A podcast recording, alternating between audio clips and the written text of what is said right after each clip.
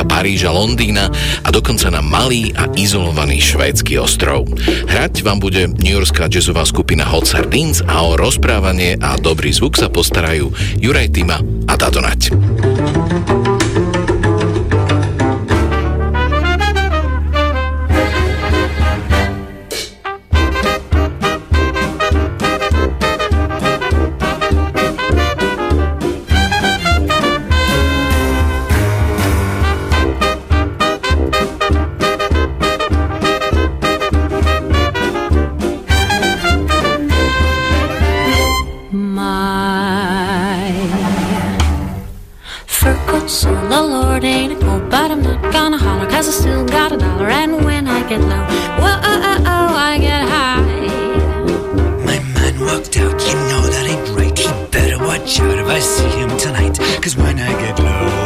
Oh, I get high. All the hard luck in this town has found me. Nobody knows but the troubles are all around me. Oh, oh, oh, oh, oh, all alone with no one to pet me. The old rocking chair ain't never gonna get me. Cause when I get low, ooh, I get high.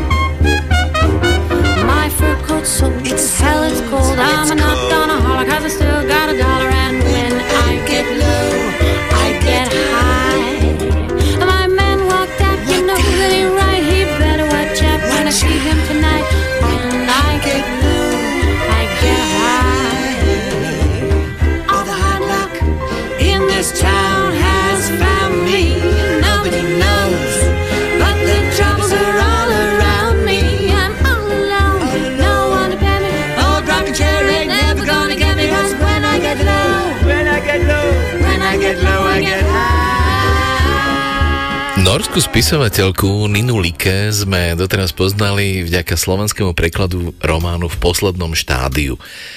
Jeho hlavnou postavou je praktická lekárka v strednom veku Elin, ktorá bojuje so syndromom vyhorenia a so satirickým nadhľadom reflektuje svojich pacientov aj svoje nie veľmi svieže manželstvo v kríze.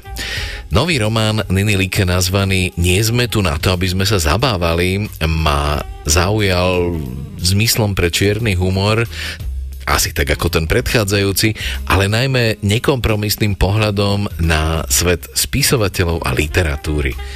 Hlavnou postavou je Knut, opäť teda spisovateľ v stredných rokoch, ktorému sa pred 15 rokmi podarilo vydať úspešný román, ale odvtedy to s ním ide postupne dole vodou. Momentálne žije sám v malom byte, lebo od neho odišla manželka s dcérou, bojuje s autorským blokom, pochybnosťami o vlastných schopnostiach a samozrejme aj s finančnými ťažkosťami. Knuta nečakane pozvú na literárny festival do Lillehammeru. V diskusii sa má zúčastniť aj mladá autorka, ktorá ho vo svojom románe pred nejakým časom zosmiešnila, keď opísala ich spoločný flirt a spolu s ňou sa tej diskusie má zúčastniť aj nový manžel jeho bývalej ženy. No a navyše sa organizátori ani netaja tým, že ho pozvali iba preto, lebo niekto iný odmietol. Jedným slovom, jediným lákadlom zúčastniť sa tohto literárneho festivalu je honorár, ktorý Knutovi asi od dva týždne oddiali čas, kedy si už bude musieť zohnať nejakú poriadnu prácu. Nina Like si uťahuje zo spisovateľov a ich honby za úspechom ale aj z vydavateľov, agentov, literárnych festivalov a celého bizarného literárneho sveta. A je to presne taký ten povestný humor cez slzy. Ukážku z románu Nini Like Nie sme tu na to, aby sme sa zabávali, vám v preklade Jarmily Cihovej prečíta Boris Farkaš. Otázky boli vopred dohodnuté a profesorka, žena v jeho veku, s ním robila interviu. Pýtala sa Knuta, prečo sa rozhodol stať spisovateľom, ako pracuje, čo ho inšpiruje. Medzi tým sa obracala na študentov. Chcela vedieť, či tiež majú otázky a keď sa nikto nehlásil, opýtala sa. Nechceli niektorí z vás vedieť, čo spisovateľa motivovalo napísať túto knihu? Nakoniec to dopadlo tak, že hovorila iba profesorka a Knut. A keď sa Knut pokúsil byť vtipný, zasmiala sa tiež iba profesorka. To sme my, pomyslel si Knut. Dvaja starší ľudia, čo si rozumejú. Pochopila všetky jeho narážky a za každým, keď sa pri jeho pokuse byť vtipný zasmiala, cítil k nej veľkú vďačnosť. Niekoľko študentov si niečo zapisovalo do svojich notebookov. Občas sa na niečom zasmiali, štuchli spolužiaka, čo sedel vedľa a smiali sa spolu. Viacerí zízali do mobilu. Jeden chalan si už na začiatku hodiny natiahol kapucňu mikiny na hlavu a hlavu položil na prekrížené ruky na lavici. Po chvíli nasledovali jeho príklad ďalší a čoskoro ich tu sedelo s hlavou položenou na lavici 10 až 12. Ani jedna z profesorkyných otázok nebola preknutá nová. Za posledné roky, nespočetne raz, sedel v školských triedách, knižniciach, kultúrnych domoch a literárnych kaviarniach po celom Norsku a odpovedal na tie isté otázky – a zatiaľ, čo rozprával alebo čítal úryvky zo slávneho románu, preblesle mu mysľou. A za toto mi platia. No a potom bol koniec. Knud mal pocit, že uplynulo len 15 minút, no v skutočnosti prešla celá hodina. Sme vám veľmi vďační za vašu návštevu, povedala profesorka. Aj ja ďakujem, zareagoval Knut. E, keď to človeka baví, čas rýchlo plinie. A myslel to vážne. Študenti zmizli za dverami, no dve dievčatá zostali. Áno, prikývla profesorka, máte pravdu. Tieto študentky sa chystajú napísať rozbor vášho románu a nedá mi, aby som to nespomenula, tieto dve čaká skvelá budúcnosť. Nie je tak, dievčatá? Však máte obidve veľké plány. Boli veľmi mladé a mali taký hrubý make-up, že zblízka vyzerali umelo ako dokonalé malé bábiky. Obidve prikývli a jedna z nich povedala Budem študovať medicínu, teda ak sa na ňu dostanem. A ja budem veterinárkou, ak ma vezmú, povedala druhá. Profesorka naklonila hlavu a usmiela sa na ne. Potom sa pozrela na Knuta. Teraz by vám chceli položiť otázky, ktoré si pripravili. Dúfam, že vám to neprekáža. A pravda, že nie, odpovedal Knut a kývol obom dievčatám, ktoré tu stáli so zošitom v jednej ruke a perom v druhej. Len do toho. Vymenili si pohľady a zachychotali sa. Takto zblízka sa správali celkom inak. Keď predtým rozprával, všimol si, že jedna viackrát zívla a druhá na ňo upierala prázdny pohľad, ako to ľudia robia, keď si myslia, že človek, na ktorého zízajú, si to nevšimne. No teraz boli ich tváre plné života. No, musím sa priznať, že som román nečítala, povedala jedna a zasmiala sa tak, že jej videl celé ďasná. Ale rada by som sa spýtala, teda, mm, aká je jeho téma podľa vás? Čo ste mali na mysli, keď ste ho písali? Aká je ústredná myšlienka? Knut sa na ňu pozrel. Nečítali ste knihu? Obrátila sa k priateľke a zachychotala sa. Profesorka si odkašľala a povedala. Nož viete, tieto dve sa rozhodli, že to v živote niekam dotiahnu. Ale chápete, dnešní tínedžeri e, sú takí preťažení, je toho na nich veľa. Dnešní mladí ľudia prežívajú obrovský a pre nás úplne nepochopiteľný tlak. Profesorka sa obrátila k dievčatám. Ale tie miesta, čo som vám čítala, vás naozaj rozosmiali však? Dievčatá súčasne prikývli. Áno, povedala prvá. Bolo to veľmi zábavné a bolo to aj super napísané, dodala druhá. Naozaj veľmi dobre napísané, zopakovala prvá. Kúlovo, potvrdila druhá. Knut bol ešte vždy istý, že nerozumel dobre. Vy ste teda román nečítali? Počuli ste len zo pár úrivkov, čo vám prečítala pani profesorka a teraz sa chystáte napísať rozbor bez toho, aby ste knihu čítali? Obidve dievčatá upreli oči na profesorku a tá si znova odkašľala. Takže zmyslom tohto predmetu nie je to, aby ste čítali? A ak chcete napísať rozbor románu, nie je absolútne nevyhnutné, aby ste si ho prečítali až do konca? Profesorka si znova odkašľala, no inak pôsobila pokojným a vyrovnaným dojmom, ako keby bola chyba v Knutovi, ako by sa on správal neprístojne. Knut sa však nevzdával. Nemôže byť predsa správne, že zo mňa ťahajú informácie namiesto toho, aby si sami prečítali knihu. A ešte niečo. Aj keď som ten román napísal, to ešte neznamená, že mám návod na to, ako ho treba interpretovať. Teda je jasné, že ho mám, no v tejto súvislosti je to celkom nepodstatné. Jeho hlas naberal na intenzite a puls mu búšil v celej lepke.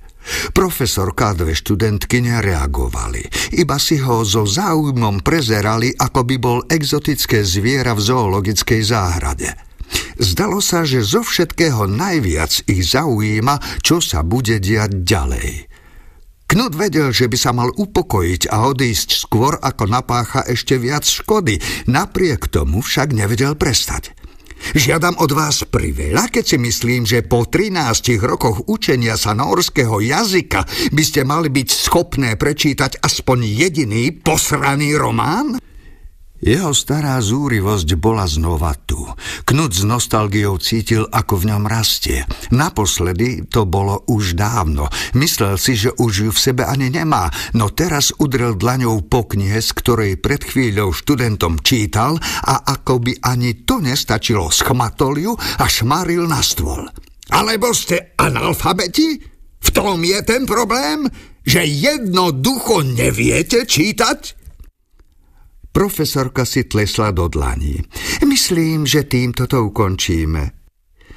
Ako keby Knut nič nepovedal. Ako keby namiesto toho iba zavrčal, zaštekal alebo zaričal. Ako keby z neho vyšli neverbálne zvuky, ku ktorým sa nikto nemusel vyjadriť ani na ne odpovedať. Striedy vyšli v hlúčiku. Cestou sa profesorka zhovárala so študentkami a Knuta sa zmocnil pocit neskutočnosti. Ako by to všetko bol iba sen. Un, deux, trois. Si les fleurs qui bordent les chemins se fanaient toutes demain, je garderai au celle qui s'allumait dans tes yeux. Lorsque je t'aimais tant au pays merveilleux de nos seize printemps, petite fleur d'amour, tu fleuriras toujours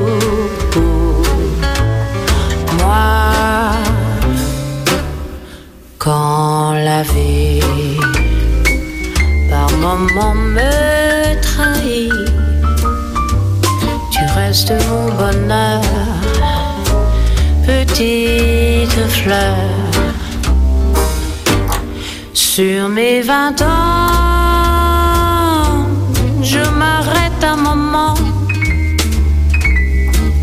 pour respirer ce parfum que j'ai tant aimé dans mon cœur. Tu fleuriras toujours grand jardin d'amour, petite fleur.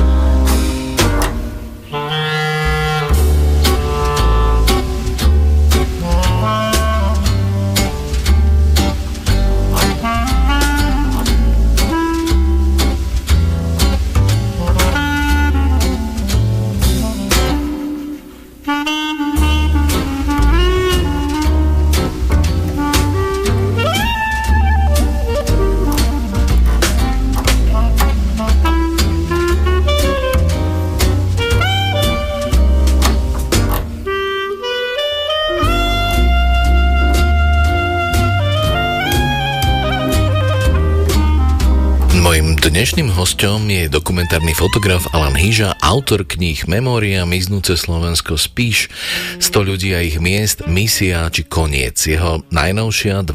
kniha nazvaná Zem, ktorá zostáva, obsahuje 85 farebných fotografií a je venovaná Banskej šťavnici, alebo skôr duchom a duši tohto starobilého a tajomného mesta. Je pohľadom na veci a najmä ľudí, ktorí na prvý pohľad nie sú vidieť a vynárajú sa na povrch iba vo vzácnych trhlinách v čase.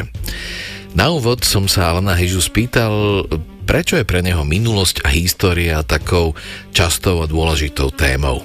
Z viacerých dôvodov. Ten jeden je samozrejme, že už mám svoje roky, aj si už niečo pamätám, niečo som už zažil. A ten druhý, že ja som sa vždycky zaujímal o históriu, o dejiny, o to, čo bolo. Hej, to, čo sme už zažili alebo nezažili, ale to, čo sa už udialo, lebo od toho sa odvíja strašne veľa toho, čo ešte len bude, čo je pred nami.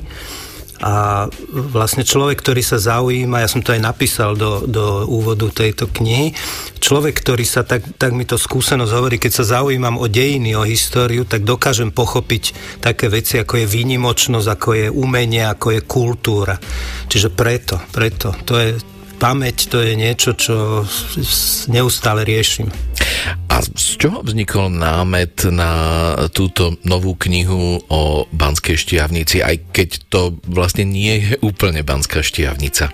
Doplním len to, čo si povedal pred chvíľou, že to nie je tak celkom Banská šťavnica. Keď tá kniha vyšla, tak môj brat sa to tiež dozvedel niekde z novín, alebo neviem odkiaľ, že teda vyšla kniha o Banskej šťavnici, že som robil a on hovorí, že on ju má tiež rád a hovorí, že ale že kedy mi ju dáš? Tak hovorím, no však donesiem ti ju, tak som ju doniesol a potom o nejaký týždeň mi hovorí, však tá kniha je super, krásna, ale ja som chcel, že dones mi tu o tej Banskej šťavnici. No ono je to takto, ja som išiel do Banskej šťavnice na rezidentský pobyt pred dvoma rokmi. Zavolal ma tam môj kamarát Janko Viazanička, ktorý e, tam proste obhospodarujú jedno kultové miesto, sa volá Hájovňa a oslovil ma teda s ponukou, že či by som nechcel ísť na rezidentský pobyt. Ja priznám sa, že som trošičku tak zaváhal, lebo som, teda mám šťavnicu rád, strašne sa mi páči, ale nevedel som si predstaviť, že čo tam mám robiť.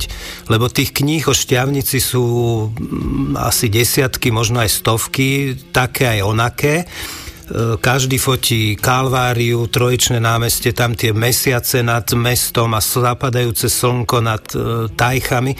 Proste, a to je niečo, čo mňa popre nezaujíma, po druhé sa tomu až programovo vyhýbam. To sú komerčné veci, ktorým sa nikdy nevenujem.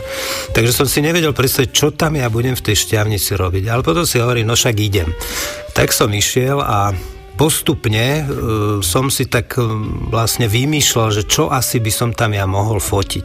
A jedného dňa som išiel autom po ulici, len tak periférne som zbadal na boku pochodníku idúceho jedného človeka, ktorý vyzeral tak, že som až zaflekoval. Hneď som zaparkoval, vystúpil, že ja ho musím vidieť. A potom, keď som si ho pozrel, tak hovorím, ja ho musím aj odfotiť. Je aj v tejto knihe je to človek vlastne, dalo by sa povedať, až na pomedzi mimozemšťanstva alebo takej čiernej mágie. On odštartoval to, že som si povedal, takýchto ľudí tu ja teraz budem hľadať a fotiť. A zrazu som zistil, že tí ľudia sa okolo mňa objavujú každý deň. Každý deň som niekoho uvidel, len sa bolo treba pozorne dívať, len to bolo treba precítiť, citlivo vnímať tých ľudí, ktorí chodia okolo teba. Zrazu si videl čarodejníka, zaklínača, bosorku, vílu, hej, ducha, aniela. Títo ľudia sú sa tam okolo mňa len tak hmírili. Ja som si tú knihu nadšene pozrel od začiatku do konca veľa, veľa krát jednotlivé fotografie mi doslova vypálili takú stopu v hlave a začali mi v nej rozprávať príbehy. Je tam napríklad fantastický taký veľmi nenápadný muž pozerajúci sa z tmavej štôlne alebo hrobár na cintoríne. Kto sú títo ľudia? Tí hrobári sú tam dvaja v knihe odfotení a s tým jedným je zviazaná veľmi tiež taká bizarná príhoda, taký príbeh Eh, je to človek, bývalý vyslúžili baník, ktorý tiež to celkom v hlave nemá úplne zrovnané a je posadnutý myšlienkou, že jeho prenasledujú motorkári. No a tiež, že, že odfotiť v žiadnom prípade, lebo že to motorkári by hneď eh, ho identifikoval, proste nie. No ale môj priateľ, ktorý je majiteľom pohrebného ústavu v Štiavnici, vymyslel takú fintu, že keď teda príde na to, že bude kopať hrob, však deje sa to stále, o robotu núdza nie je, že mi dá vedieť a že ho skúsime nejako zlomiť. A vymysleli sme takú fintu na ňo, že ja som, on mi teda zavolal, hej, že no tak prídi, o dve hodiny ideme kopať hrob. Tak som sadol do auta a 300 som letel do Šťavnice a teraz sme vymysleli na neho takú fintu, že on ho teda zadržal, že ešte vydrž, lebo prichádza kontrola z ministerstva, ktorá ide skont kontrolovať, že či sa hrob kope podľa predpisu. Čiže ja som bol ten kontrolor, ktorý som išiel ako dozrieť na to, e, overiť, že či hrobár kope ten hrob podľa, podľa nejakých noriem a pri tej príležitosti som ho aj odfotil. Čiže toto zapôsobilo. No a takýchto príbehov, takýchto príhod tam je z x, no proste skoro s každým je, je niečo zviazané.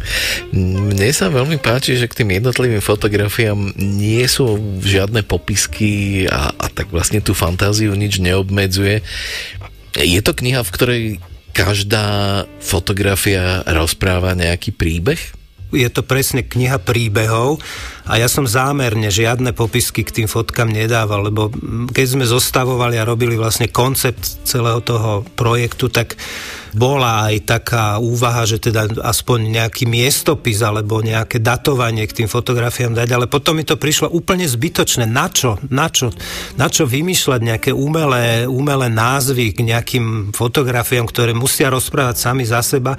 Je za nimi príbeh. Jednou z vlastností fotografie je, že dokáže upútať pozornosť. Ona nedokáže porozprávať príbeh, ona len dokáže vzbudiť zvedavosť. A vlastne tá zvedavosť je to, ktorá ma ženie k tomu, aby som ten príbeh odhalil. Čiže pripadalo mi zbytočné písať tam nejaké texty, takisto mi pripadalo zbytočné dávať tam nejaké datovanie, pretože kniha vznikla v priebehu dvoch rokov, čo je jasne napísané v texte a pripadalo mi to úplne irrelevantné to tam uvádzať. A stretol si sa aj s inými reakciami? Či je táto kniha vôbec o šťavnici? Stretol som sa aj s takými reakciami, hej, že chce to vnímavého a naozaj citlivého čitateľa, táto kniha si vyžaduje, pretože veľa ľudí je zvyknutých na tie polopatizmy. Hej. Keď hovoríme kniha o Banskej šťavnici, no tak oni čakajú tú kalváriu, čakajú tam ten ja neviem, trotuár, to trojičné námestie, tie hlavné zámky, hej, tie hlavné turistické atrakcie a to tam vôbec nie je. Čiže ja som také niečo vôbec nefotil, ako som hovoril, ja som sa tomu vyhýbal. Napríklad je tam na záver tej knihy je trojičné námestie, ktoré som odfotil jedine preto, lebo tam bol požiar. Ja som dva roky do tej šťavnice chodil a vedel som, že ja to trojičné námestie neodfotím. Hoci je to stred mesta, je tam asi jeden z najväčších tých monumentov toho mesta, ten trojičný stĺp. Všetko je fajn, ale proste bolo to niečo tak komerčné a tak um, pre mňa až nefotogenické. Tu auto, tu bufet, tu reštaurácia, tu nejaká reklama, že som povedal, toto ja v žiadnom prípade fotiť nebudem. Na jedného dňa ráno pozerám, vonku je požiar. Tak som bežal dole, lebo ja som teda bol na tej hájovni, čo je 3 kilometre nad mestom, tak som bežal dole ešte tak z rána a neboli tam policajti, neboli tam hasiči ani armáda, nič. Bolo to ľudoprázdne námestie zahalené dymom. Tak som hovorím, no však toto mi zoslali nebesa, veď ja som tu preto, aby som teraz to námestie odfotil. No tak som ho odfotil. Tvoje fotografie sú väčšinou čierno-biele. Prečo si tento raz zvolil farebnú fotografiu? Áno, no, fotil som teda veľa aj samozrejme na farbu, aj fotím na farbu, ale toto som fotil na stredný formát, stredoformátový pre znalcov fotografie budú vedieť, o čom hovoríme, ten stredoformátový aparát z e, dvoch dôvodov. Ten prvý bol, že som mal v chladničke 18 rokov preležané farebné negatívy, ktoré som si povedal, že teraz prichádza tá chvíľa, kedy ich použijem. Je to ako dobre vyzreté meso, alebo dobre vyzretý sír. Teraz budú také, jak majú byť. Aj tak bolo. No a tým druhým dôvodom je, je ten, že môj priateľ Martin Marenčín mi veľkoryso poskytol e, stredoformátový fotoaparát Pentax. To, ja mám veľa stredoformátových aparátov, ale takýto som nemal. To je formát na 6x7 cm. No on mi ho poskytol, tak si hovorím, no tak to sú znamenia, ak tu sa stretajú siločiary, proste prienik e, čiar, tak ja idem do toho. Tak som vlastne s tým Pentaxom, ale nie len, lebo som používal dva rôzne formáty, dva rôzne foťaky, no ale na tieto preležané filmy som vlastne tú šťavnicu nafotil. No a na záver ešte otázka, ktorú som sa pýtal aj našich poslucháčov ako súťažnú mailovú úlohu, aká je ich obľúbená fotografia. Aká je tá tvoja?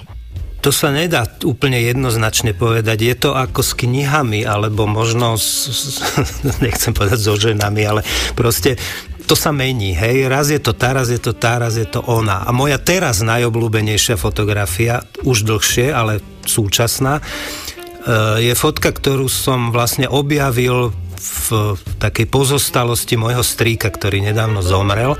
A je to fotka zo začiatku minulého storočia, skupinová fotografia, na ktorej je môj starý otec s celou svojou, ešte ako mládenec, s celou svojou rodinou. Čiže vlastne moji prastarí rodičia a ich bolo 8 detí prišiel fotograf, žili teda na Spiši, urobil jednu fantastickú, nádhernú skupinovú fotografiu. To je profesionalita absolútne najvyššieho rangu e, v každom ohľade, kompozične, technicky, vizuálne, proste to je tip-top fotografia. Tá je teraz u mňa na prvom mieste.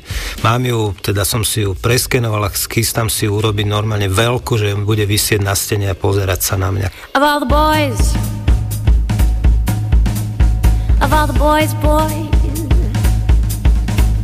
Of all the boys, boys, boys, boys, boys, boys, boys, boys of all the boys. Of all the boys I've known, and I've known some. First met you was lonesome. Came inside of my heart, grew like the world was new to me. You're swell, I'll admit you deserve expressions that fit you. Rack my brain hoping to explain things you do to me. By mere Mr. Shame, please let me explain.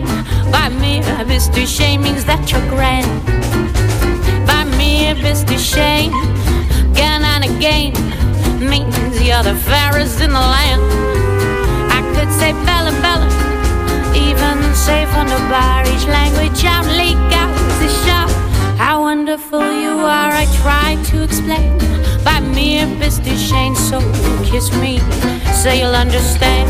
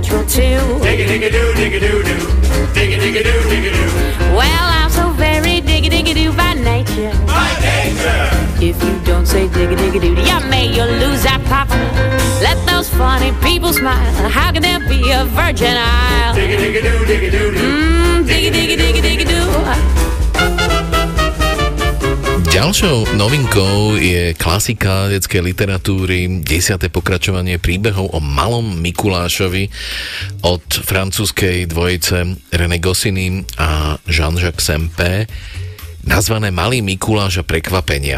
René Goscinny zomrel už v roku 1977 a Jean-Jacques Sempe pred dvoma rokmi, iba 6 dní pred svojou 90 Gosiny teda bol ten, ktorý tie príbehy o malom školákovi Mikulášovi písal a Sempe kreslil skvelé obla, o, o, obrázky malého Mikuláša a jeho spolužiakov. Príbehy o malom Mikulášovi vychádzali na pokračovanie časopisecky od roku 1959 až do roku 1900 65, neskôr vychádzali aj knižne a získali si teda obrovskú obľubu na celom svete. A 30 rokov po smrti svojho otca našla autorová dcéra Anna Gosiny doteraz nepublikované príbehy. Na knihách o malom Mikulášovi je úžasné, že hoci sa začínajú akokoľvek idylicky, za každým sa tá situácia skončí nejakým konfliktom alebo bitkou. Príbeh z novej knihy Malý Mikuláš prekvapenia hovorí o rodinnej návšteve reštaurácie. Ukážku vám v preklade Beaty Panákovej prečíta Kamil Mikulčík.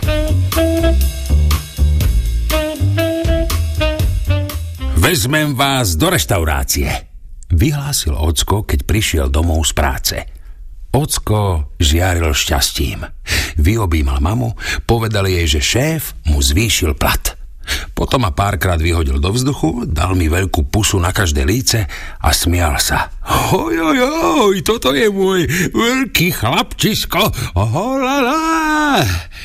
Ocko sa fakt náramne tešil. Aj ja som sa tešil, lebo poprvé, veľmi rád chodím do reštaurácie a je to u nás výnimočné, ale aj preto, lebo keď šéf dá ockovi každý mesiac viac peňazí, možno mi kúpi to vytúžené lietadlo. Rýchlo sme sa s mamou vychystali a hneď sme mohli ísť. V aute ocko spieval a mama vyhlásila, že je na ňo pyšná. Treba však povedať, že ocko spieva dosť falošne ale aj tak ho máme veľmi radi. Prišli sme do skvelej reštaurácie. Čašník v čiernom obleku nás usadil, priniesol tri jedálne lístky a vankúš a ten položil na moju stoličku. Ocko mi podal jedálny lístok a povedal, že už som veľký, nech si vyberiem sám. Mama oznámila, že si objedná to, čo doma nerobieva a ocko vyhlásil, že nemusíme hľadieť na ceny. Čašník sa vrátil s malým zápisníčkom a spýtal sa, čo si dáme. Ja som povedal, že si dám jahodovú zmrzlinu. A ako predjedlo? Opýtal sa čašník. Broskyňu melba, povedal som. Čašník si to zapísal a ocko sa zasmial, vraj nech si to ani nezapisuje, to predsa dá rozum, že budem jesť niečo iné. Čašník poznamenal, že on sa nestará, kto čo je a to, ako sa stravujú hostia, sa ho vôbec netýka. Ja som Ockovi pripomenul, že som už veľký, ako on sám pred chvíľou povedal, a že chcem broskyňu melba. Ocko sa na mňa výhražne pozrel a povedal, že si dám bravčovú kotletu so špenátom. Ofúčal som sa, že špenát nechcem a ocko na to, že som ešte malý fagan a budem jesť to, čo on poručí. Mama sa čašníka opýtal, čo je to kráľovská lahôdka so zlatými štangličkami a keď sa dozvedela, že je to rezeň s ranolčekmi, povedala, že si objedná niečo iné. Čašník odišiel s frflaním, vraj sa vráti, keď si vyberieme, lebo má aj inú robotu. Ocko mame povedal, že ten čašník vôbec nie je slušný, ale predsa len si už musíme vybrať. Ja som vyhlásil, že špenát jesť nebudem, to radšej odídem z domu a potom im za mnou bude strašne ľúto. Rozplakal som sa a mama povedala, že mi objedná nejakú pochúťku. Pre seba si nakoniec vybrala rajskú delikatesu s diabolskou zálievkou a medailóniky ala tetrov na zamatovej poduštičke. Ja som si dal vajce na tvrdo v majonéze a párky s hranolčekmi a Ocko si vybral paštétu podľa šéf-kuchára a jaternicu. Ocko zavolal čašníka, ten si zapisoval všetko, čo mu diktoval. Viackrát sa pritom pomýlil, musel začínať od znova vždy na novej strane. Keď si konečne všetko pozapisoval, opýtal som sa, či by som namiesto hranolčekov nemohol dostať dusenú kyslú kapustu a on iba zlostne zaťal zuby. Kým sme čakali na obsluhu, pozeral som na ostatné stoly. Za jedným sedel tučný pán, určite jedol niečo vynikajúce. Čo to má na tanieri ten pán? Opýtal som sa ocka. Napomenul ma, že sa nepatrí ukazovať prstom a obzrel sa. Nie ten, hen ten. Mama hlavou ukázala na pána, ktorého som myslel. Ocko sa pozrel jeho smerom a pán nahlas oznámil. Jem ančovičky a pri jedle chcem mať pokoj. Čo sú toto za spôsoby? Ocko mu odpovedal, že nie je zvedavý na jeho poznámky a že namiesto ančovičiek by si mal dať radšej sedatívum. Chcel som vedieť, čo je to sedatívum a ako chutí. Pán ma prebodol pohľadom, nahrbil plecia a znova sa pustil do ančovičiek. Oh,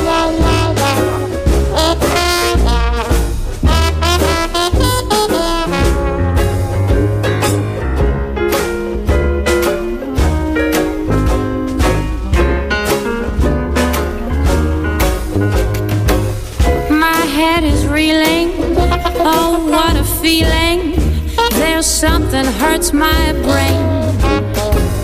Feel just like screaming. I'm like a demon. I swear I'll go insane. If you knew what I've gone through, you would feel the same way too. I'm going crazy with the blues since I have heard heartbreaking news. My honey man's done thrown me down. Now he's spreading all his sugar every place in town. And now he's holding out on me. He will not see me privately. When I think of things I did to make him glad, gave him absolutely everything I had. If there's not enough to drive a woman mad crazy with the blues.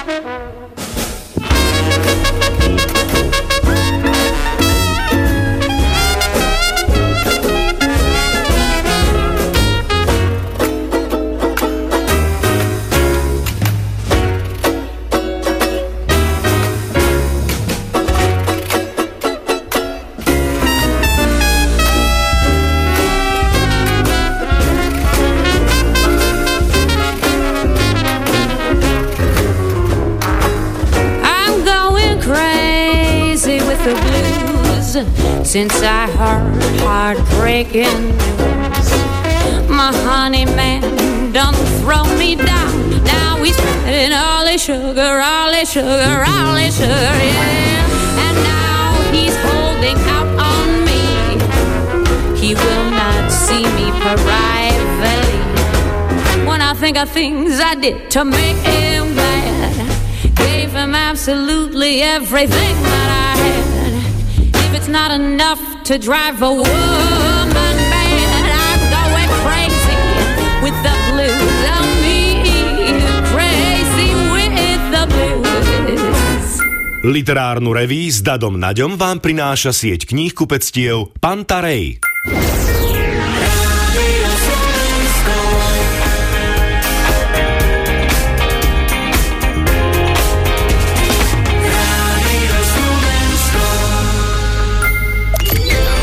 Rádia Slovensko s Andreou Poláčkovou. Voľná príroda alebo zajatie? Lektorka komentovaného krmenia zvierat Jana Kožíková vie, pre koho je zoologická záhrada lepším domovom a čo robia moderné parky, aby sa život čeliem čo najviac podobal tomu v divočine. Viac porozpráva Andrej Poláčkovej už túto nedelu, krátko po 13.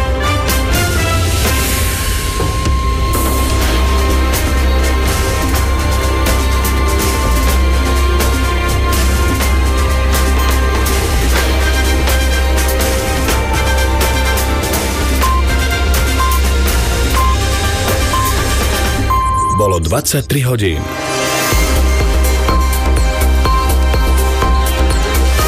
Správy RTVS. Na čelo Slovenskej informačnej služby musí prísť človek, ktorý je blízky vládnej koalícii, tvrdí premiér Robert Fico. Neznámi páchatelia v Poľsku opäť znehodnotili časť prepravovanej poľnohospodárskej produkcie. Zajtra bude veľká oblačnosť s teplotou do 15 stupňov. Pozdravuje vás Lukáš Zamborský. Podľa predsedu vlády Roberta Fica musí prísť na čelo Slovenskej informačnej služby človek, ktorý je blízky vládnej koalícii, povedal to v diskusnej relácii Rádia Slovensko sobotné dialógy. Zase sa tu vytvára nejaký obraz, že však nakoniec prečo by ten Fico nemohol vymenovať riaditeľa SIS niekoho z KDH, alebo zo Sasky, alebo z PSK? To kedy tak bolo? My sme ho vybrali. A týmto človekom je štátny tajomník na ministerstve spravodlivosti pán Gašpar. Ani obvinený nie je, ani obžalovaný nie je. Prezidentka Zuzana Čaputová zatiaľ Pavla Gašpara do čela SIS nevymenovala. Podľa predsedu vlády k tomu však nemá dôvod. Situáciu chce vyriešiť do desiatich dní tak, aby Slovenská informačná služba mala vedenie, ktoré bude zodpovedať výsledkom parlamentných volieb. Izraelská delegácia sa vracia z parížského rokovania o rukojemníkoch s miernym optimizmom, informoval o tom server The Times of Israel s odvolaním sa na nemenované diplomatické zdroje. Podľa nich sa podarilo dojednať náčrt dohody s palestínskym hnutím Hamas o prepustení rukojemníkov a prerušení bojov. Hodnotenie palestínčanov je však podľa agentúry Reuters opatrnejšie. Dnes boli v Tel Avive, Jeruzaleme a ďalších izraelských mestách protivládne demonstrácie, na ktorých sa zúčastnili tisíce ľudí. Niektorí demonstranti žiadali uzavretie dohody, ktorá by umožnila návrat rukojemníkov či predčasné voľby. Polícia v Tel Avive zadržala takmer 20 demonstrantov. V americkej Južnej Karolíne sa dnes konajú republikánske primárky. Donald Trump tu podľa všetkého smeruje k ďalšiemu jasnému víťazstvu. Pred Nikki Haleyovou tu má v prieskumoch verejnej mienky viac ako 30-percentný náskok. Bývalá guvernérka Južnej Karolíny Nikki Haleyová smeruje k ďalšej volebnej porážke, tentokrát však vo svojom domovskom štáte. Napriek tomu z republikánskych primárok odmieta odstúpiť. Budem pokračovať v kampani, až pokiaľ sa neskončia primárky, lebo verím v lepšiu budúcnosť. Nič dobré v živote nie je ľahké.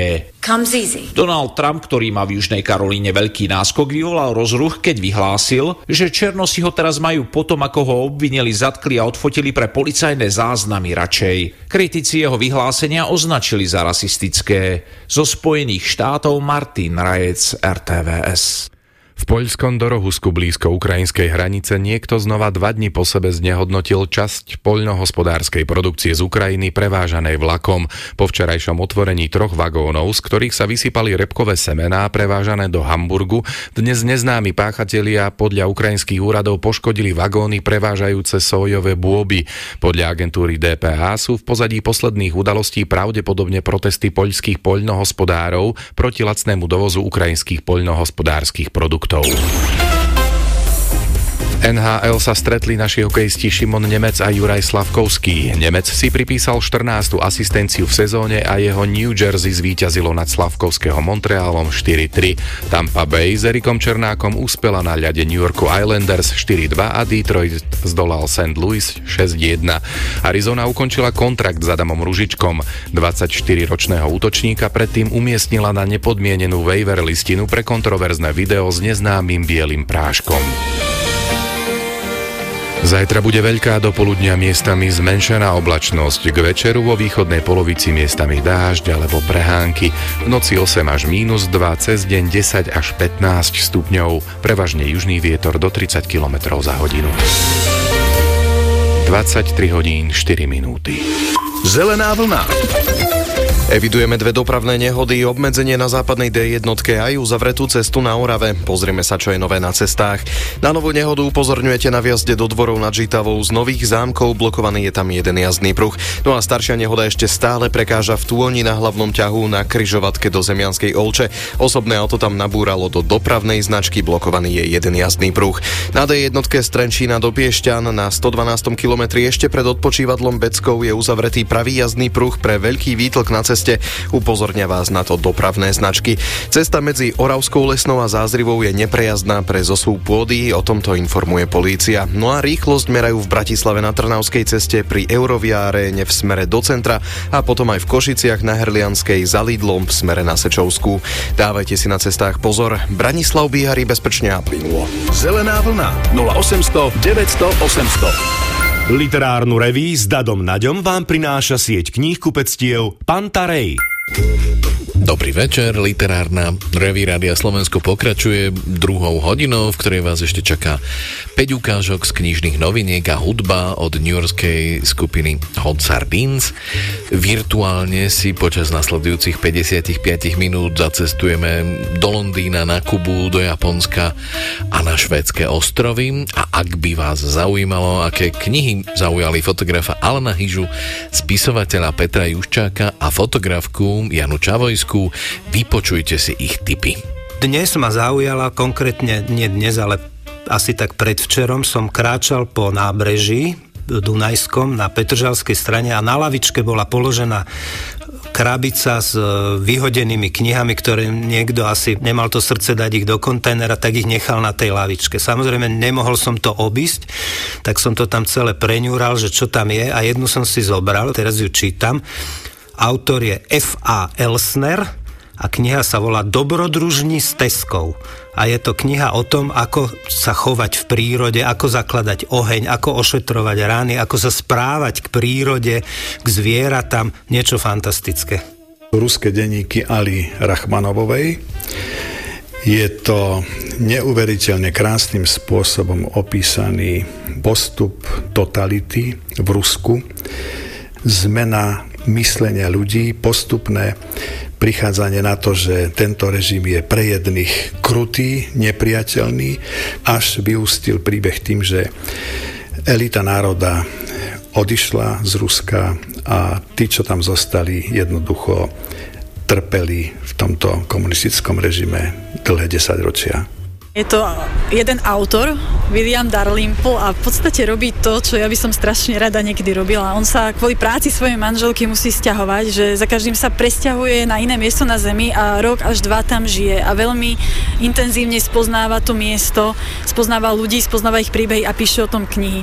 A teraz nedávno teda vyšla aj v Slovenčine kniha 9 životov, ktorá je o Indii a o ich takých rôznych vrstvách tej spoločnosti a tých myšlienkových prúdov a histórií a naozaj on, za tie, on má ten luxus času, že za tie dva roky vie nájsť a pochopiť vlastne toľko tých príbehov a tak sa vcítiť vlastne do duše tých miest, že keď to čítaš, tak si z toho úplne že odpálený a je veľmi osobný. Toľko tipy na čítanie od fotografa Alana Hyžu, spisovateľa Petra Juščáka a fotografky Jany Čavojskej. V prehľade knižných noviniek budeme pokračovať detektívnym románom Agaty Christy Hniezdo vreteníc, ktorý vychádza poprvýkrát v slovenskom preklade a samotná autorka ho označila za jeden zo svojich najobľúbenejších detektívnych románov. Rozprávačom príbehu je Charles Hayward, eh, syn známeho kriminalistu zo Scotland Yardu, ktorý pred niekoľkými rokmi nadviazal známosť so Sofiou, vnúčkou gréckého milionára pôsobiaceho v Londýne. Potom na niekoľko rokov odišiel na vojenskú službu a po návrate do Londýna Sofiu hneď vyhľadal, stretli sa v kaviarni a dozvedel sa, že jej starý otec, e, pán Leonides, náhle zomrel a príčinou jeho smrti bola otrava. Podozrenie policie padne na vdovu po Leonidesovi. Krásna Brenda mladšia od manžela o 50 rokov má po jeho smrti zdediť značný majetok a povráva sa, že sa zaplietla s mladým učiteľom, ktorý sa udomácnil na rodinnom panstve. Ukážku z knihy Agaty Christy Hniezdo vreteníc vám v preklade Diany Gániovej prečíta Peter Sklár.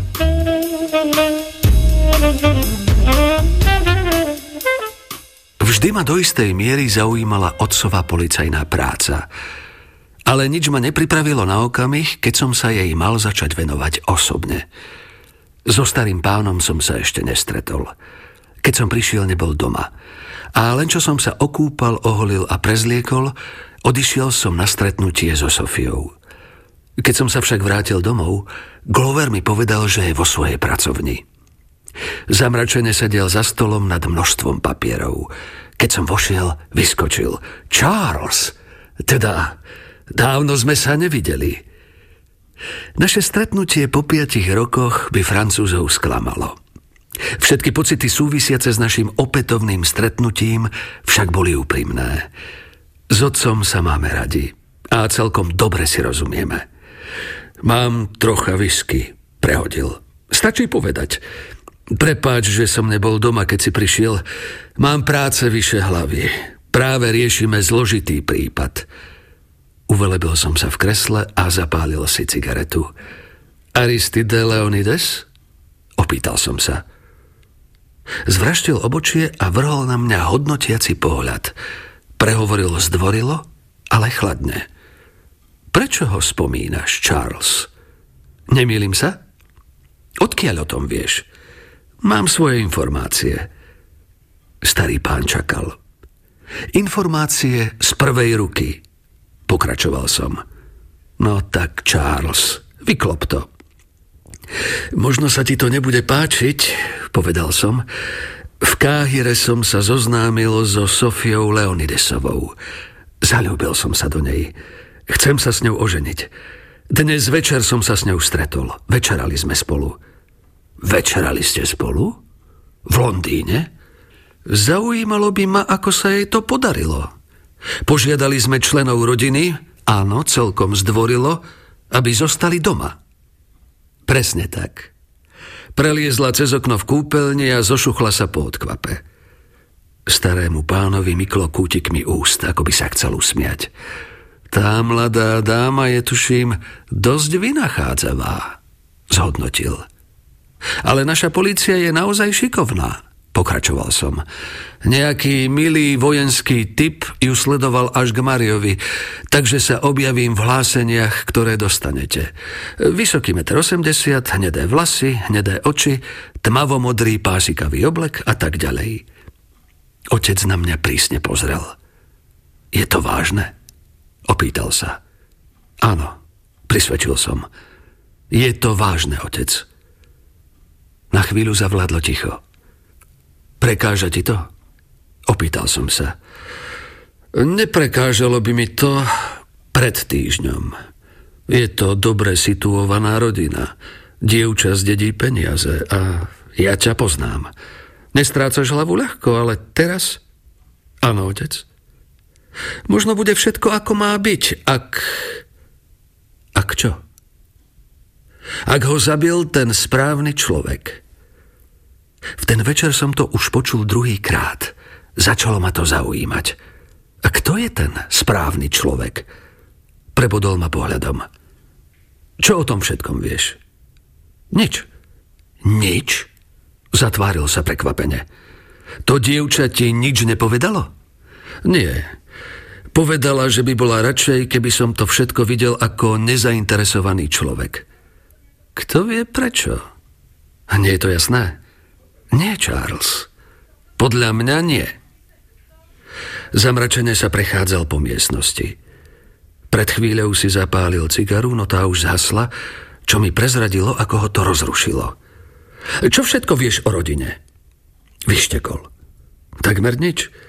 Viem, že ten starec mal veľa synov, vnukov a príbuzných. Netuším, kto je kto. Odmlčal som sa a potom som dodal – Mohol by si ma uviezť do deja, otec? Áno, sadol si. Dobre teda. Začnem od začiatku.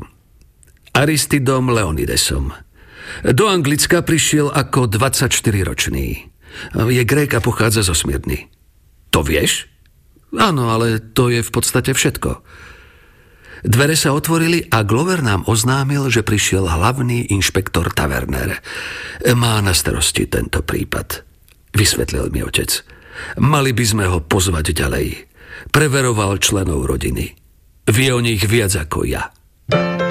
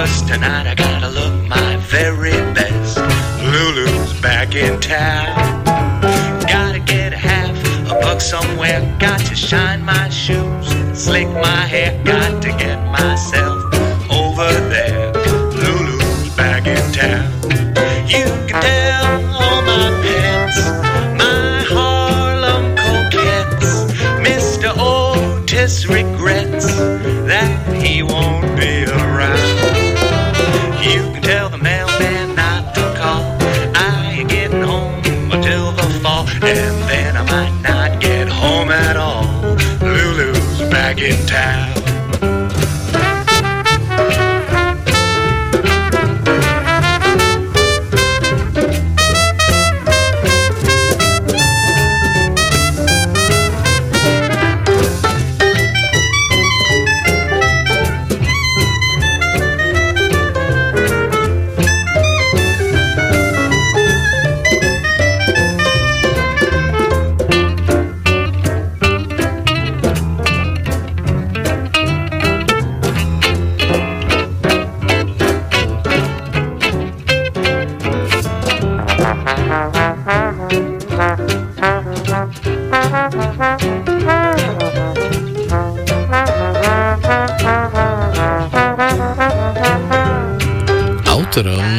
Ďalšej novinky z edície modernej svetovej prózy MM je Leonardo Padura, jeden z najprekladanejších kubánskych autorov novej generácie.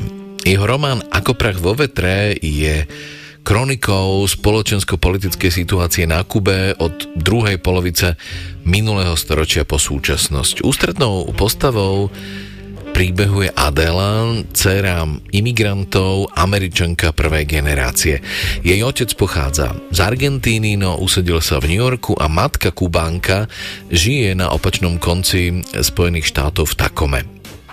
Keď si jedného dňa s priateľmi pozerajú fotografie z mladosti, Adela na jednom obrázku uvidí svoju matku Loretu s tehotenským brúškom.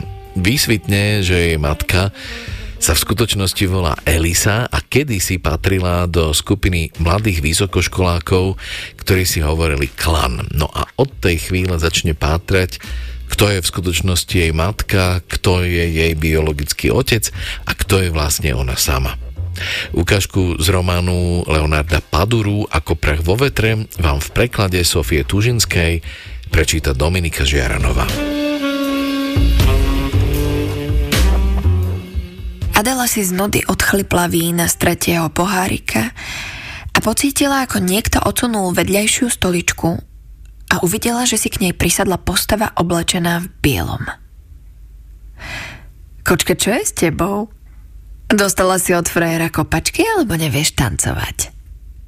Cítila z neho kolínsku a pot. Vôň muža, pomyslela si Adela. Pozerala sa na chlapíka, ktorý si k nej bez dovolenia prisadol, uvelebil sa na stoličke, odpil si z Heinekenu, odložil si panamský klobúk na stôl, utrel si čelo červenou vreckovkou a usmial sa na ňu zdravými, dokonalými zubami. O, ani jedno, ani druhé. Dostala zo seba. Hmm. A ja som bol pri všetkej úcte ochotný za teba vyriešiť oba tieto problémy. Usmiel sa zo široka a nadvihol obočie, ako by chcel zaostriť zrak. Kedy si prišiel? Opýtala sa Adela, obdivujúc jeho sebavedomie. Pred uh, dvoma mesiacmi. Veľmi to nám nevidieť. Stíšil hlas. Počuť to na reči, hovoríš, ťažko padne. Mladík sa znovu usmiel. Adela usúdila, že tento exemplár kubánskeho mača s ostrovným prízvukom sa jej páči. Mal všetky črty svojej rasy a šarm bežný pre jeho pôvod. Naháňam ti strach? Nie, ide z teba neha. A- alebo sa hovorí, že vzbudzuješ nehu? Adela sa nemohla vyhnúť reakcii svojho podvedomia na vyznanie vyprovokované jazykovými pochybnosťami. Ja, že vzbudzujem nehu? No páni, ak to takto pôjde ďalej, deportujú ma. Adela sa konečne usmiala. Ako len bolo možné vytvoriť takýto dokonalý exemplár? Možno výsledok precízneho genetického riadenia? Uh, sorry, uh, prepáč. Uh, dobre tancuješ.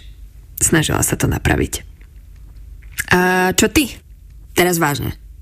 Naozaj nevieš tancovať? Kto povedal, že neviem? Nie, nevieš. No tak mi ukáž. Vyzval ju.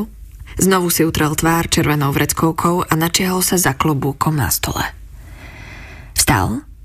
Dokonca sa jej teraz dal vyšší a podal Adela ruku. Adela sa na neho znovu pozrela.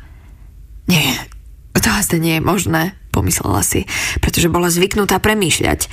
Aj otec jej od malička hovoril, že príliš premýšľa a nikdy jej nebolo jasné, či je to jej dobrá alebo zlá vlastnosť. Tento pokus o flirt bol taký tuctový, až sa jej chcelo smiať a možno práve preto prestala premýšľať a nechala sa do tej hry vtiahnuť. Nemala čo stratiť.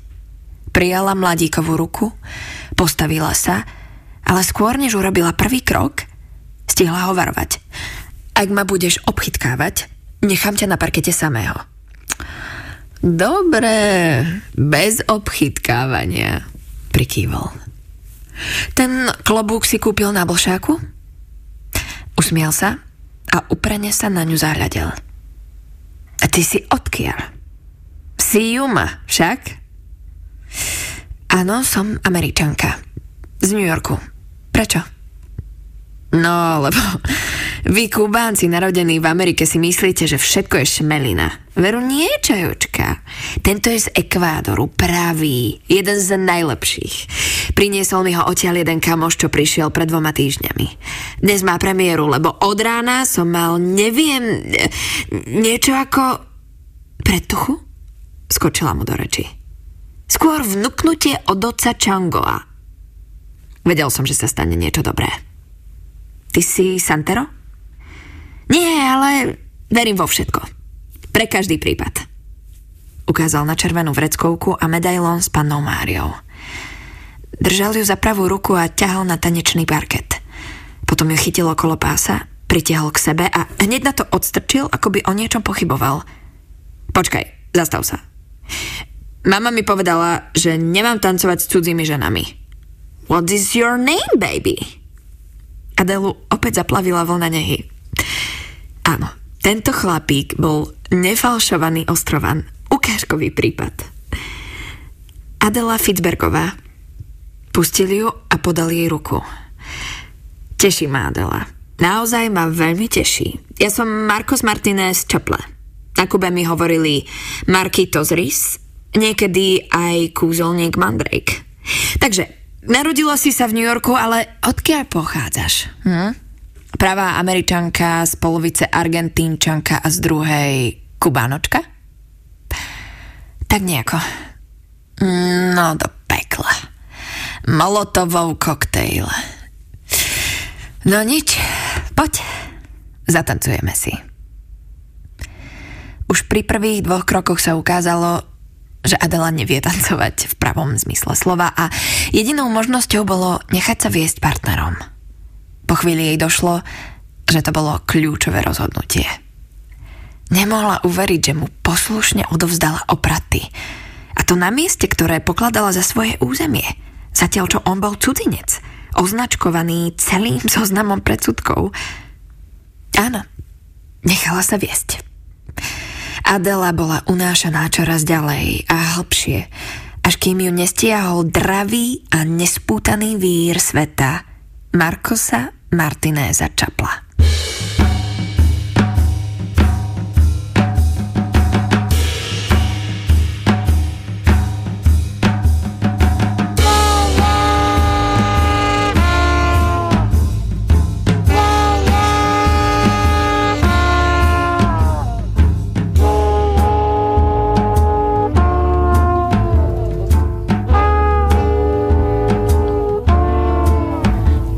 M'as laissé tomber, j'avais déjà tout perdu.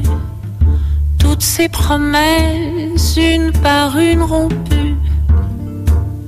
Pourquoi tu l'aimes, la fille aux cheveux roux? Reviens-moi vite mon cœur, sans toi la vie rend fou. J'habite toujours cette ruelle que tu trouvais pleine de charme, dans la chambre de bonne où tu m'as laissé en larmes. Pourquoi tu l'aimes, la fille aux cheveux roux? Reviens-moi vite mon cœur, sans toi la vie rend.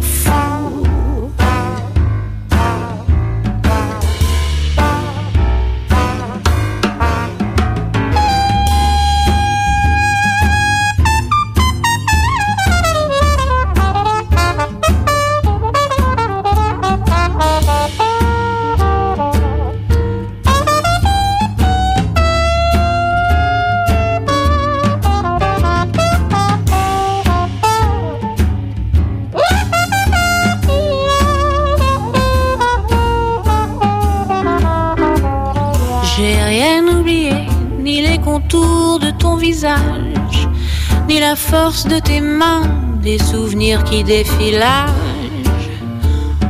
Pourquoi tu l'aimes, la fille aux cheveux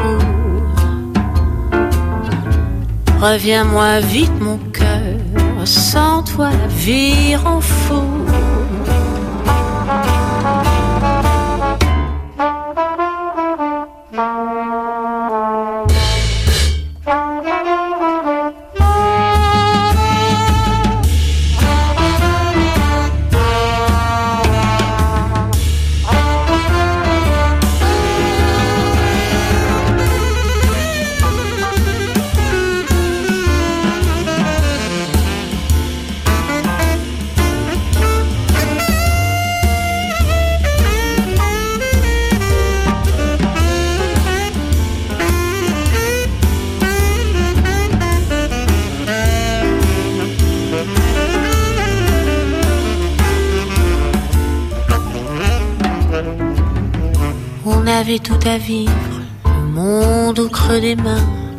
J'ai pas osé te suivre, j'ai noyé tous mes lendemains.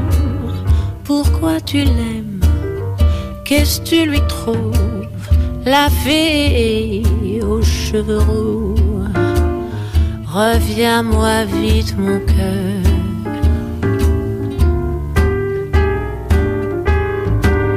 Tu m'as laissé tomber, j'avais déjà tout perdu. Toutes ces promesses, une par une rompues. Pourquoi tu l'aimes, la fille aux cheveux roux Reviens-moi vite, mon cœur. V marci sa milovníci dobrodružných príbehov môžu tešiť na nové vydanie úspešného bestselleru Shogun amerického britského autora Jamesa Clavela, autora Tajpana a Potkana kráľa, ktorý sa narodil v Austrálii ako britský občan, cez vojnu vstúpil do britského kráľovského letectva a zomrel samozrejme vo Švajčiarsku. Roman Shogun rozpráva príbeh anglického kapitána Blacktorna, ktorý v roku 1600 stroskotal pri pobreží Japonska a stal sa zajadcom japonských ostrovov. Blacktorn prežíva neuveriteľné dobrodružstva, musí čeliť tým najprefíkanejším intrigám, pretože v stávke nie je nič menšie ako titul Shoguna. Postupne začína chápať a rešpektovať japonský zmysel pre dôstojnosť a zdvorilosť a objavuje novú krásu a harmóniu. Spoznáva krutosť aj lásku, vernosť aj zradu a úplne sa menia jeho predstavy o náboženstve, sexe a smrti. Ukážku z románu Shogun od Jamesa Clavela vám v preklade Jozefa Petra prečíta Boris Farkaš.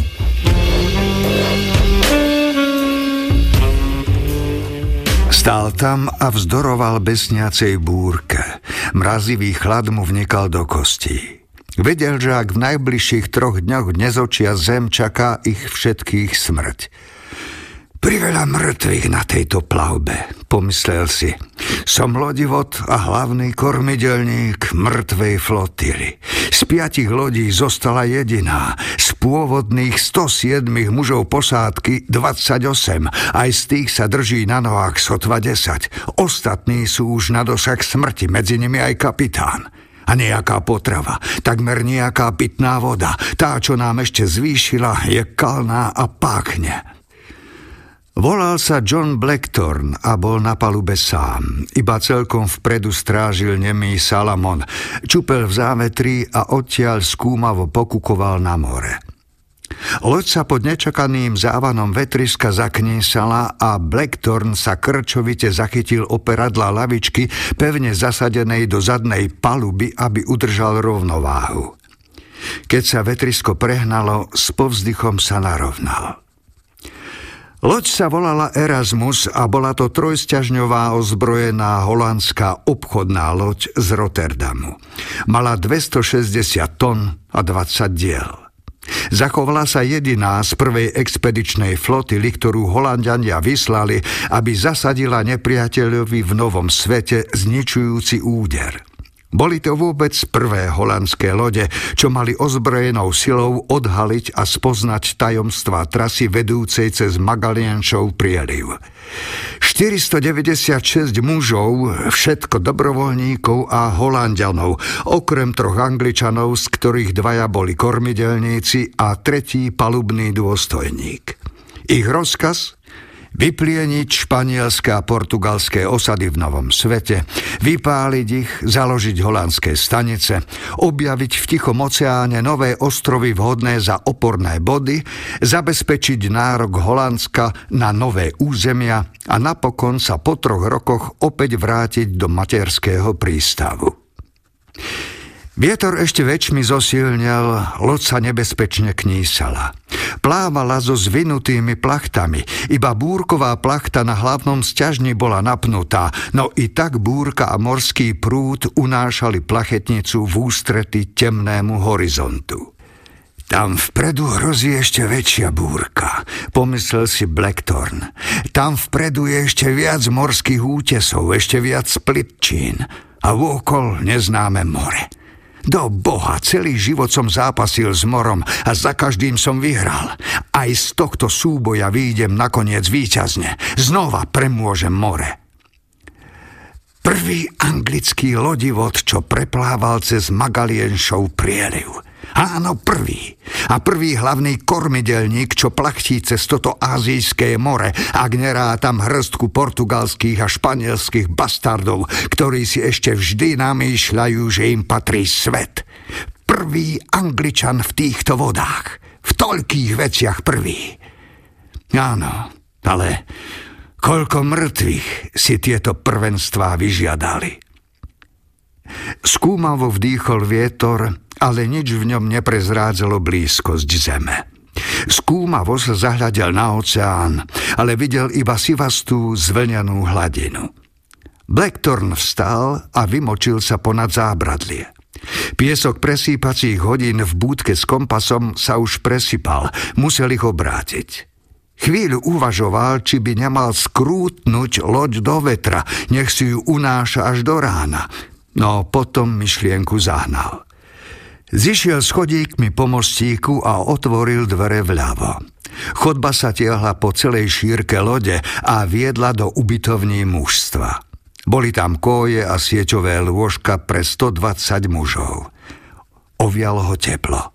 Po mrazivej výchrici také príjemné, že sa priam premáhal, aby nemusel vziať na vedomie príkrypach, čo sálal zo všetkých kútov podpalubia.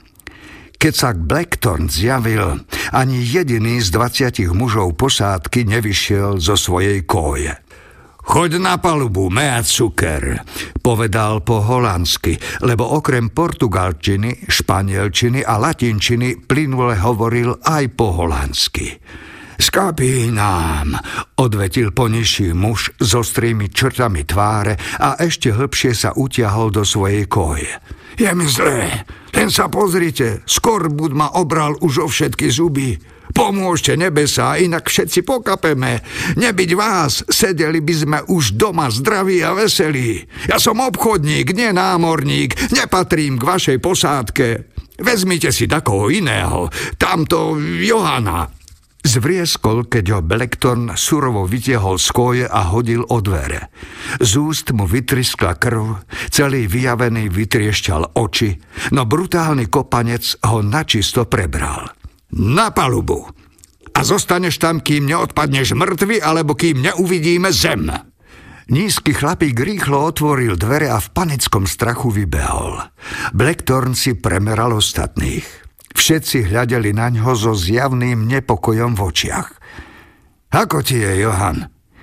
Ide to kormidelník a zdá nevystrieme kopytá.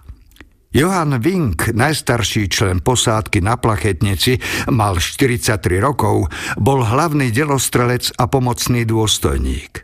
Nemal už ani vlasy, ani zuby. Farba pokožky pripomínala starý dub. A Johan Vink aj mal silu starého duba. Pred šiestimi rokmi vedno s Blacktornom hľadali cestu na severovýchod a tak obidvaja veľmi dobre vedeli, koľko znesie ten druhý. V tvojom veku, Johan, je už väčšina ľudí mŕtva. To značí, že si vlastne kúsok pred nami, poznamenal Blacktorn, ktorý mal iba 36. Vink sa sile neusmial. Vďačím za to Brandy, viete? Brandy a nábožnému životu, aký som viedol. Nikto sa nezasmial. Potom kto si ukázal na jednu z kojí. Kormidelník, druhý podôstojník je mŕtvy. Vyneste mŕtvolu na palbu, umyte ju a zatlačte jej oči. Ty, ty a ty. Označení muži vyskočili z kojí a spojenými silami vyniesli mŕtvého. Vink, prevezmeš rannú stráž a ty, Ginsel, hliadku v koši na sťažni. Áno, pane. Vošiel do veľkej kajuty. Kapitán Paulus Spielbergen ležal vo svojej kóji na poli v bezvedomí. Bol to zavalitý muž v najlepších rokoch, zvyčajne pekne pri tele, no teraz vychudnutý na kosť a kožu. Blackthorn vybral z tajného výklenku drevený krčak s vodou a dal kapitánovi napiť zo pár dúškov. Ďakujem, povedal Spielbergen trasľavým slabým hlasom. Kde je zem? Kde je? No, vpredu, pred nami, odvetil. Hoci tomu už ani sám neveril.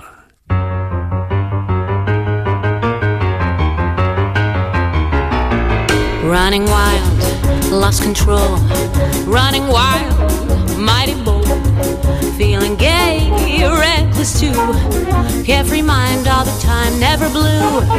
Always going, don't know where always showing I don't care. Don't love nobody, it's not worthwhile. All alone, I'm running wild.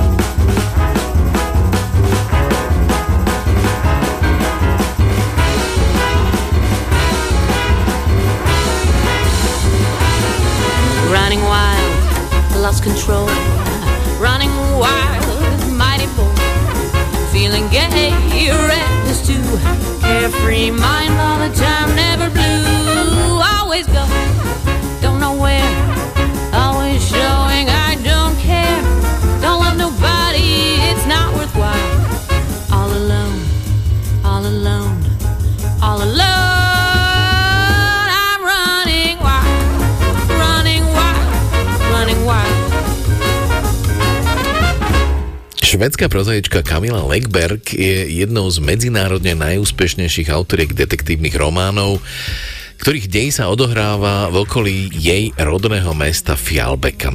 Hlavnými protagonistami sú Erika Falková, mladá spisovateľka a Patrick Hedström, mladý policajt. Fialbekov v 11. časti série nazvanej Kukučie vajce otriasajú dve zdánlivo nesúvisiace tragédie a zločin. Vo výstavnej sieni sa nájde mŕtve telo známeho fotografa, zavraždeného len pár dní pred dlhom očakávanou vernisážou jeho fotografií a krátko na to sa spisovateľ Henning Bauer, nominant na Nobelovú cenu za literatúru, ocitne v smrteľnom nebezpečenstve na jeho nedalekom súkromnom ostrove. No a práve na ten ostrov sa v následujúcej ukážke pozrieme. V preklade Márie Bratovej vám ju prečíta Zuzana Jurigová Kapráliková, Kamila Legberg, Kukučie vajce. Myslíš si, že zavolajú skôr, alebo budeme čakať do štvrtka? Veď vieme, že niekedy sa ohlásia vopred. Henning Bauer bubnoval prstami na stôl. Bol prvý októbrový víkend. Za oknami sa hlásila jeseň. Do klských skál na pobreží ostrova narážali sivé vlny s bielou čiapkou z. Na ich malom ostrove. Pozrel sa na Elizabeth, ktorá sedela oproti nemu so šálkou čaju v ruke. Už vieme, že som jeden z piatich, čo ešte zostali. Samozrejme to neznačí, že vyhrám. To mi nikto nezaručí. No ak je to pravda, zatiaľ mám 20-percentnú šancu. Prstami neprestajne nervózne bubnoval na stôl. Jeho manželka pomaly chlipkala čaj. Henning obdivoval jej pokoj. Keď išlo o jeho písanie, medzi nimi odjak živa fungovala svojská dynamika. On sa rozčuľoval, ona ho upokojovala. On váhal, ona mu dodávala istotu. Henning neprestával klepkať prstami, lebo očakával od nej odpoveď. Potreboval jej dôveru.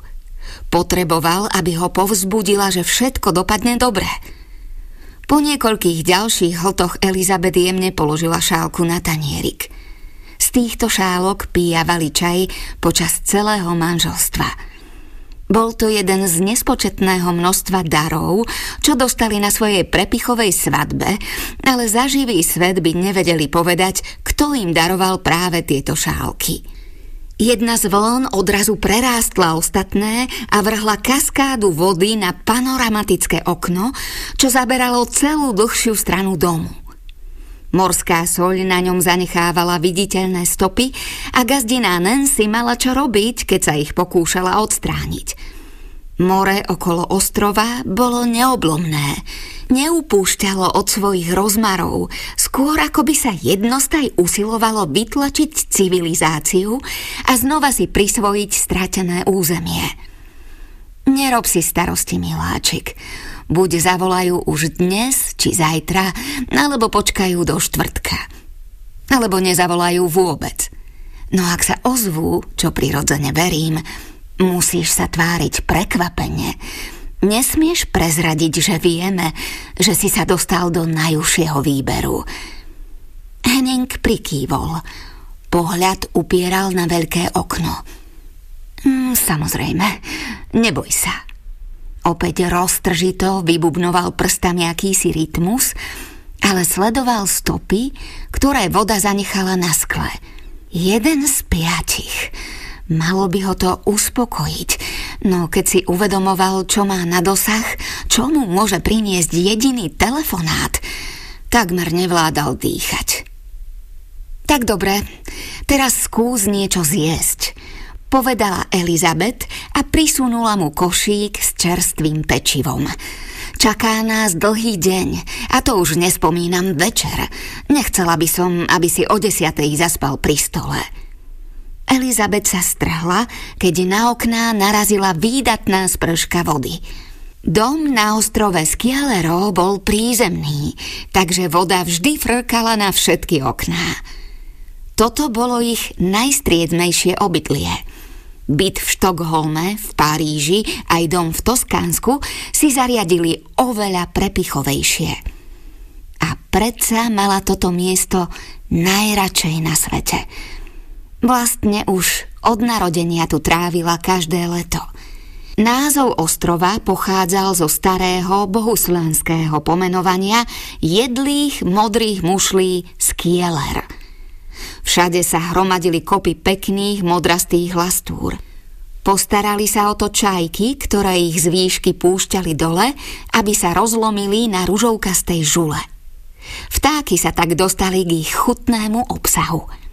Lastúry sa však kopili a drsný skalnatý ostrov oživovali modrastými oteňmi. Ostrov kúpil starý otec a teraz patril jej. Tento neveľký kus zeme, nedaleko Fiulbaky, na ňu odjak živa pôsobil takmer magicky.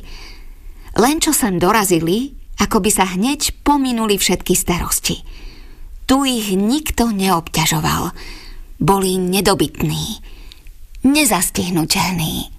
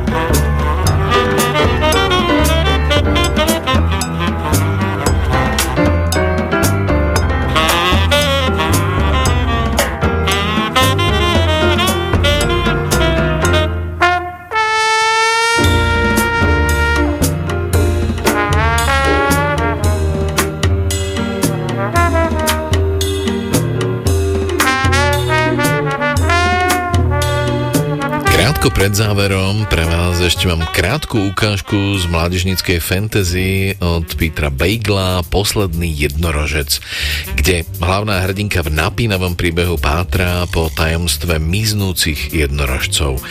Ukážku vám v preklade Lucie Nižníkovej prečíta Vlado Kobielsky. Noc prišla rýchlo, možno preto, že jej príchod urýchlila Harpia – Slnko sa ponorilo do temných mrakov ako kameň do mora, zhruba s rovnakou nádejou na vynorenie. Na oblohe nesvietil mesiac ani hviezdy. Mama Fortuna klzavou chôdzou obchádzala klietky. Harpia sa ani nepohla, keď sa priblížila. Starena pred ňou stála a dlho sa na ňu dívala. Ešte nie, zamrmlala nakoniec. Ešte nie. no hlas mala ustarostený a plný pochybností. Vrhla krátky pohľad na jednorožku, oči jej v mazľavom šere zožltli. Prešiel ďalší deň, povedala s praskajúcim povzdychom a pobrala sa preč. Po jej odchode sa polnočný lunapark ponoril do ticha. Všetky zvery spali, okrem pavúka, ktorý snoval pavučinu a harpie, ktorá čakala. Noc sa zvierala čoraz viac a viac, až sa jednorožke zdalo, že sa rozštiepí, roztvorí švík na oblohe a odhalí ďalšie mreže, pomyslela si. Kde trčí ten kúzelník? Nakoniec sa zjavil, náhliel sa tichom, krútil sa a tancoval ako mačka v zime, podkýnal sa o tiene. Keď došiel ku klietke s jednorožcom, radostne sa poklonil a hrdo vyhlásil. Šmendrik je s tebou. Z vedľajšej klietky jednorožka začula ostré chvenie bronzu. Myslím, že nám zostáva veľmi málo času, šepla. Naozaj ma dokážeš oslobodiť? Vysoký muž sa usmial, dokonca jeho bledé, vážne prsty sa roztancovali. Povedal som ti, že čarodejnica urobila tri veľké chyby. Treťou bolo tvoje zajatie a druhou zajatie harpie, pretože obe ste pravé a mama Fortuna vás nedokáže skrotiť, ako nemôže ani predlžiť zimu, hoci o jediný deň. A to, že ma považovala za šarlatána a podvodníka, bola jej prvá a osudová chyba lebo aj ja som pravý. Som kúzelník Šmendrik, posledný zo zasvetených a som starší, než sa zdá.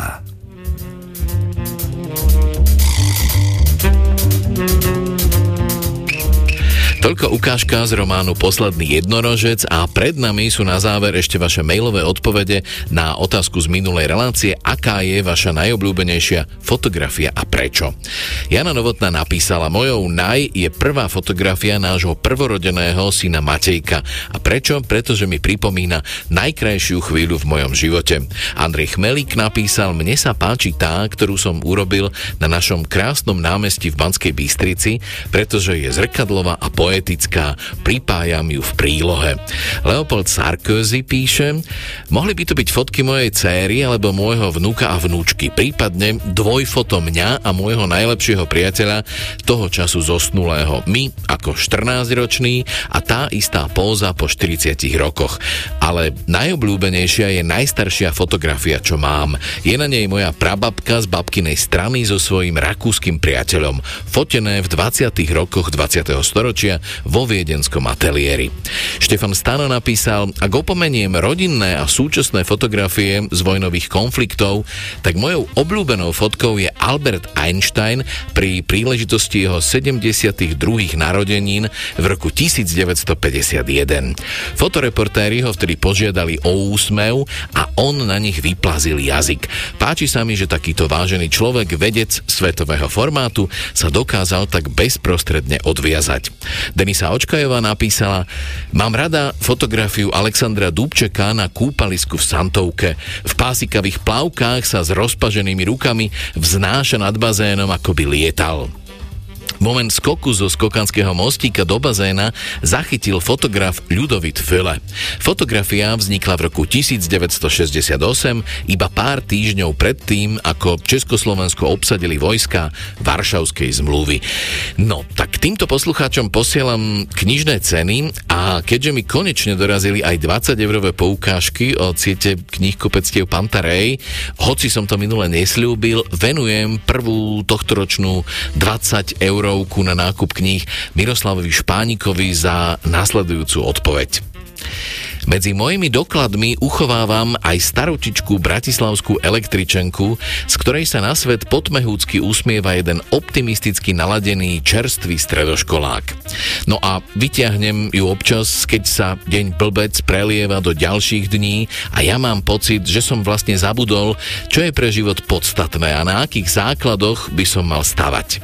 Aj keď som to pri svojej bestarostnosti nevedel ani vtedy, hľadám a občas v tej tvári nachádzam dôvody pre satinského optimizmus veriť v seba v tom stále nepoznanom a prekvapujúcom svete. Tak, Ďakujem za všetky vaše maily, osobné príbehy, aj fotografie, ktoré ste mi poslali a mám pre vás aj ďalšiu súťažnú úlohu. Napíšte mi, aký najlepší denník, osobný či literárny ste čítali. Svoje odpovede môžete posielať do konca budúceho týždňa na adresu literárna zavináč rozhlas.sk a hráte opäť o knižné ceny a 20 eurovú poukážku od siete knihkupectiev Pantarej. No a to už je takmer všetko. Prajem vám peknú dobrú noc a spolu s Jurejom Timom sa na vás teším opäť o dva týždne a posielame záverečnú skladbu od Hot Sardines.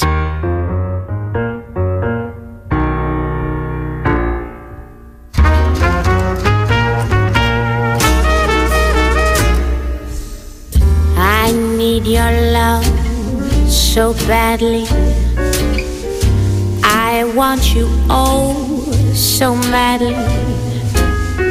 But I don't stand the ghost of a chance with you.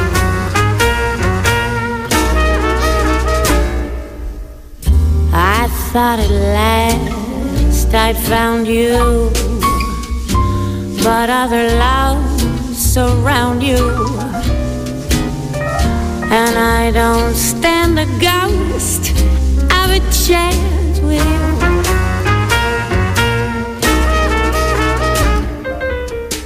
If you'd surrender just for a tender kiss or two,